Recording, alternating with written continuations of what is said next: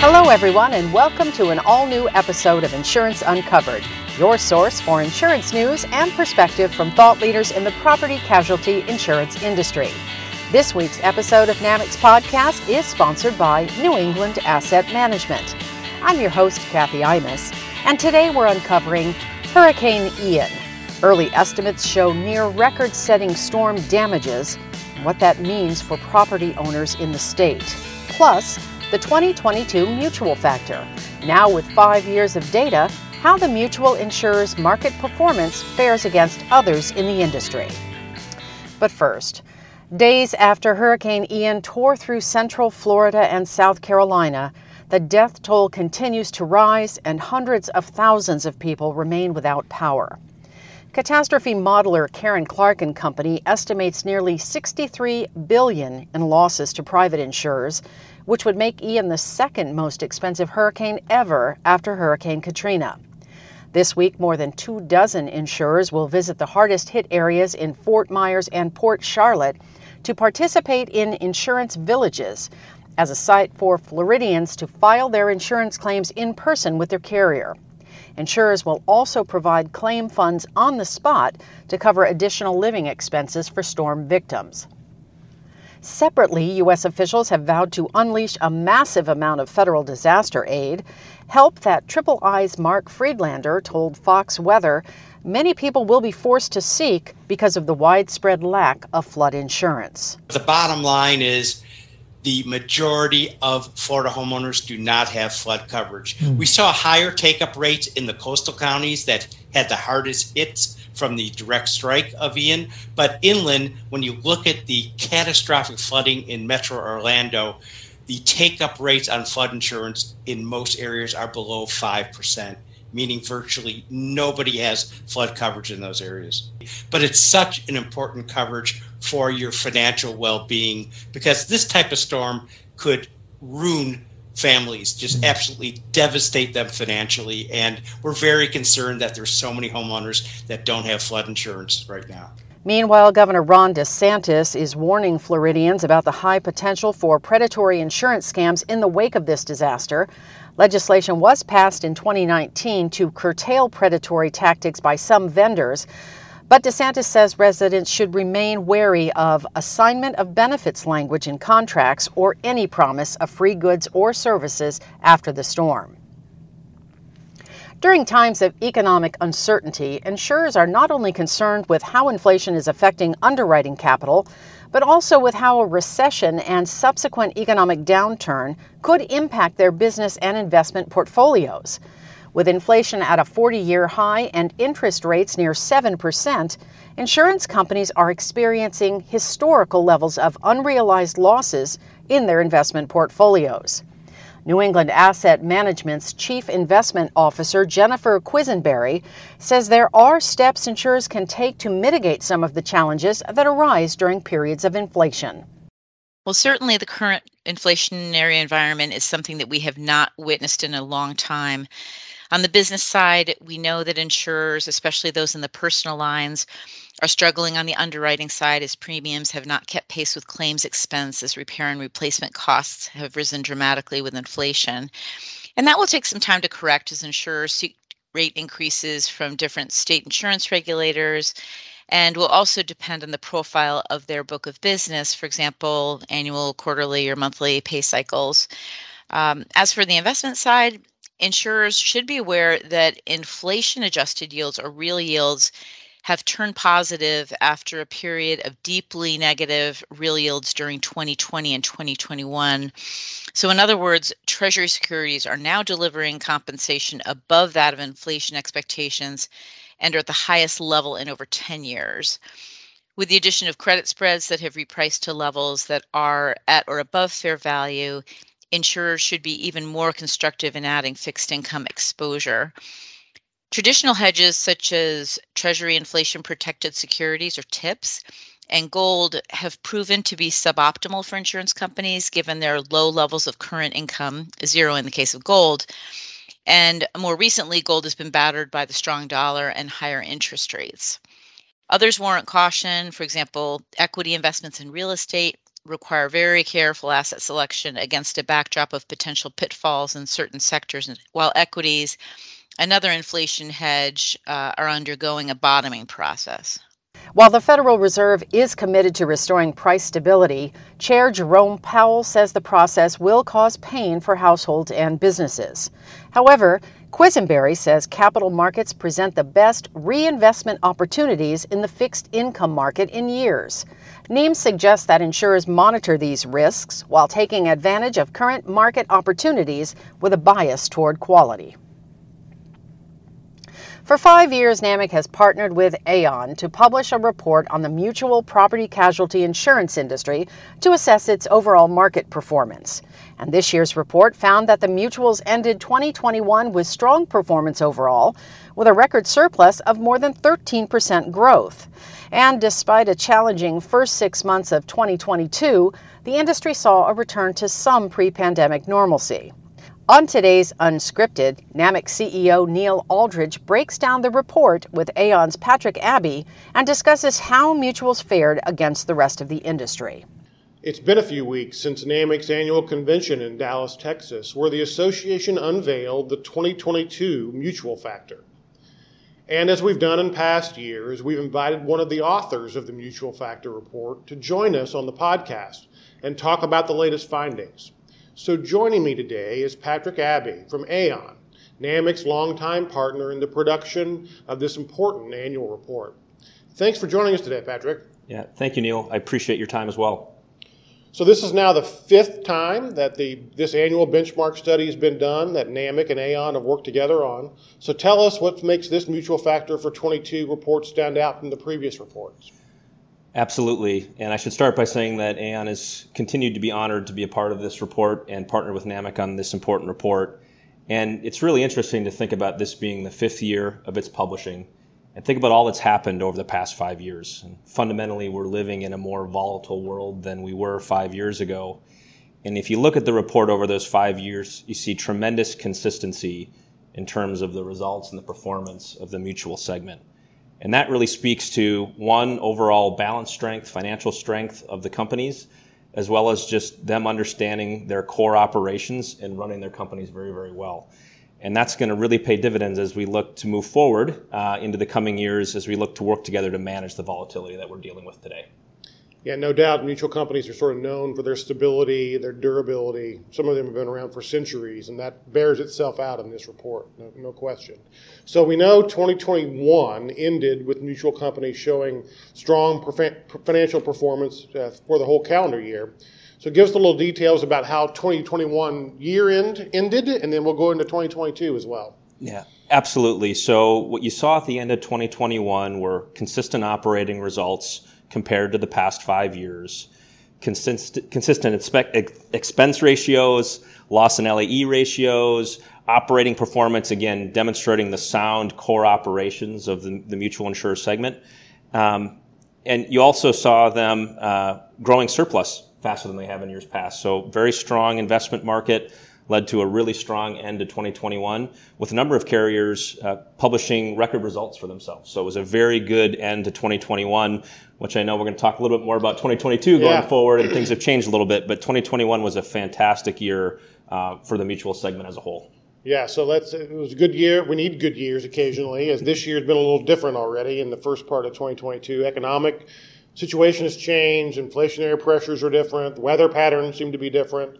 So let's talk about you know what we see in 2022 so far through this year and how things are looking. Absolutely. So 2022 has brought a couple of really interesting phenomenon. Um, so we've had very early spring weather, an active spring season, particularly for the upper Midwest. So if you're a carrier riding the upper Midwest, you've likely seen a lot of cat activity, and you are seeing it earlier in the year than you're used to seeing it. Um, so that was certainly unique. Um, also, equity market volatility. So we talked earlier about 2021 finishing very strong, company surplus positions ending very, very strong. And then we've seen almost a new peril, this equity market volatility that's impacting companies differently depending on how they've managed their investment uh, portfolio. And then, broadly speaking, inflation. You can't open the newspaper these days without reading about inflation, and that is impacting all areas of the business. So you're seeing uh, challenging auto physical damage results. So this is a line of business that carriers typically use to kind of be the ballast of their portfolio. Um, so that's a challenge. And then you've got the impact that that inflation is having on catastrophe events, reinsurer experience, and and fundamentally, you know, the reinsurance that a lot of these carriers are needing to purchase. Um, as carriers are, have always been looking for growth, or most most recently been looking for growth, today they don't need to write one new home or one new commercial building, and they are effectively growing. Mm-hmm. And so that's putting new pressures on insurance company operations and reinsurance company operations that we detailed a bit in the report. Yeah, it's certainly a topic of conversation throughout the industry that auto insurance rates, for instance, are not built for $85,000 vehicles crashing into each other and having to be put back together again, and that certainly is the case that we see right now. So, one of the new features in the report that we added this year, we try to do something with the report new every year. Uh, this year, we got some thought leadership research questions from the reinsurance sector in particular. This was something that, that Aon, in fact, thought would be a good value additional to the report, and we agreed. So we did some interviews with some reinsurance leaders as, and, and took their feedback. So, what does that part of the report show us? Yeah, absolutely. So um, at the beginning of 2022, really after the January 1, 2022 reinsurance renewals took place, we started to see a trend of particularly buyers of property catastrophe reinsurance looking to seek additional limit. So we started to see not necessarily headwinds, but increased demand in the space that started um, at the beginning of 2022.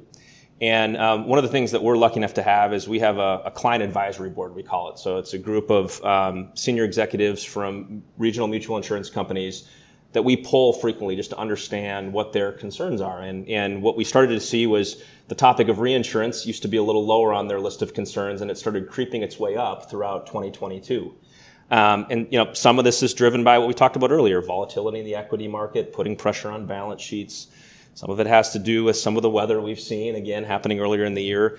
And then again, there's just a lot of um, press and a lot of talk about increased demand for reinsurance. And so you know, I'm going to give credit where credit's due. Uh, Chris Delhi, who's a, a longtime partner of NAMIC's, raised his hand and said, I think we should really um, talk with the NAMIC team about pursuing feedback from the reinsurers. Um, reinsurance is such an important part of, of mutual companies' capital positions. Mutual companies, in turn, are fundamental to reinsurers' portfolios. And we felt like it was a great opportunity to try to shed a little more light on the thoughts of reinsurance leaders. Yeah, it's a really interesting section of the report. I'm glad we were able to add it this year. It turns out that it, it really is uh, interesting to get their feedback in a year when, when more carriers are, are putting more pressure on the reinsurance market. So let's talk about that just a little bit there. Capital in the reinsurance market, we've seen these ebbs and flows over the years. New capital comes in, learns this is a hard business to make money at, and new capital goes out uh, of the reinsurance market. Where are we now in terms of the capital positions of reinsurers, and what is the forecast for that? Sure. So we talked a little earlier about equity market volatility and the impact that it's had on insurance company balance sheets. It's also had an impact on reinsurance company balance sheets. So through the first half of the year, you know, our estimate is that reinsurance capital is down roughly 10%. Now, it is important to note reinsurers are some of the best risk managers in the world. Their capital position is very strong. I mean, we basically had 10 years running of, of increase in their capital position. So they remain very strong. So at a high level, it kind of looks like a boring story, but underneath the surface, there's a lot going on at these reinsurance companies. So you've got evolving views of risk influencing where they're looking to take risk and deploy their capital. So that's kind of an internal force that's impacting the way they run their business. You also have the impact of third party capital, so people that invest in reinsurers and give capital to the reinsurers to, to use for uh, underwriting and deployment. Their views of risk and risk, risk appetites are changing. Um, that also impacts the retrocession purchases that, um, that reinsurers are making as well, and the products that they're able to use to smooth their results and, um, and protect themselves. So there's a lot of forces going on there in addition to that, there are segments of the business, segments of the insurance market that are performing better than others. So reinsurers are finding themselves in a position where there's increased demand for their product, like we talked about earlier, and there's other lines outside of property that are performing really, really well. So you, you read a lot about the strength of the casualty rate environment um, and the overall health of, of many of the casualty lines. Many professional lines are performing well. um, the expansion of the mortgage and credit market are giving reinsurers lots of opportunities to diversify their portfolios away from some of the core products they've been selling, like property reinsurance. Now, look, the good thing is is that the mutual segment is known to be long-term trading partners, and they've been very consistent. They've got trading relationships with many of these reinsurers for many, many years. So, you know, the mutual segment is really well positioned to navigate a market right now where you're just seeing capital ebbing and flowing a little bit within every single reinsurance market. And some are making dramatic swings away from certain lines of business, and some are just doing some fine tuning of their portfolios. I always know when we have a good podcast, whenever we get the word retrocessionaire involved.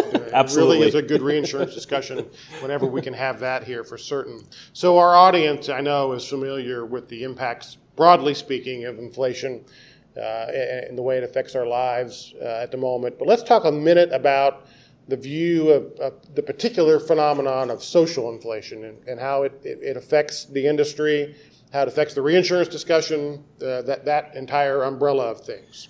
Sure. So, um, certainly social inflation came up in the reinsurance survey quite often. And part of that is fundamentally based on the, the one of the products that reinsurers sell is, a, is an excess of loss product. So, the insurance company is going to keep a retention, think of it like a really large deductible. And they're, they're then ceding off the volatility of some of the larger limits they're looking to deploy in the casualty space. So if you think about um, the influence of social inflation, a lot of that risk or impact of social inflation sits within the reinsurance treaties that are being sold. So reinsurers are very keen to understand how insurance companies are approaching the topic of social inflation and navigating it. And we started to see this a number of years ago where the global carriers and the national carriers that were known to be deploying really, really large umbrella limits started to ratchet down the umbrella limits that they were deploying. And over time now, that's worked its way into the regional mutual segment where that's a key topic of conversation with reinsurers now is what are you doing to manage your overall limits deployed? The fundamental thought being more limit deployed is more limit that's exposed to a nuclear verdict or, or something of the sort. So, you know, reinsurers are very in tune to the fact that there are parts of insurance company portfolios that need and warrant the larger limits but they're also very keen to understand how insurance companies are approaching limit deployment, maybe how they're uh, uh, approaching or underwriting around certain jurisdictions that are known to have um, more difficult judgments. And then you know, the other thing that's happening is they're really keen to understand how the synergies across insurance company operations are evolving. So you think about underwriting, actuarial, claims, distribution management. Everybody's got to be rowing in the same direction for insurance companies to kind of navigate this challenging situation. And so we see a lot more conversation happening around synergies amongst an insurance company operation. It's not just an underwriting discussion. And, and certainly it's not just a claims discussion as well, but as those groups work together and kind of evolve insurance company strategy and then ultimately how they go to market with their distribution partners. well, listen, Patrick, thank you for the partnership with Aon on this report. Uh, it's a valuable piece of work. We look forward to publishing it every year. Uh, we we know the membership of NAMIC looks forward to it as well. It's really kind of a unique creature in terms of, of how it how it exists in the marketplace. Those listeners can can get the report on the NAMIC website or, or, the Aon website for that matter. And we encourage everybody uh, to download it and read it. Uh, and also, then next year, we'll do it again. Absolutely. And we'll have another new angle for it as well. So, thanks again for joining us, and thanks for the partnership with Aon. Absolutely. It's our pleasure. Thank you. And that's all for this week's episode of Insurance Uncovered. A special thank you to our sponsor, New England Asset Management. We'll be back again on October 19th with more insurance news and perspective. So until next time, I'm Kathy Imus. Have a terrific day.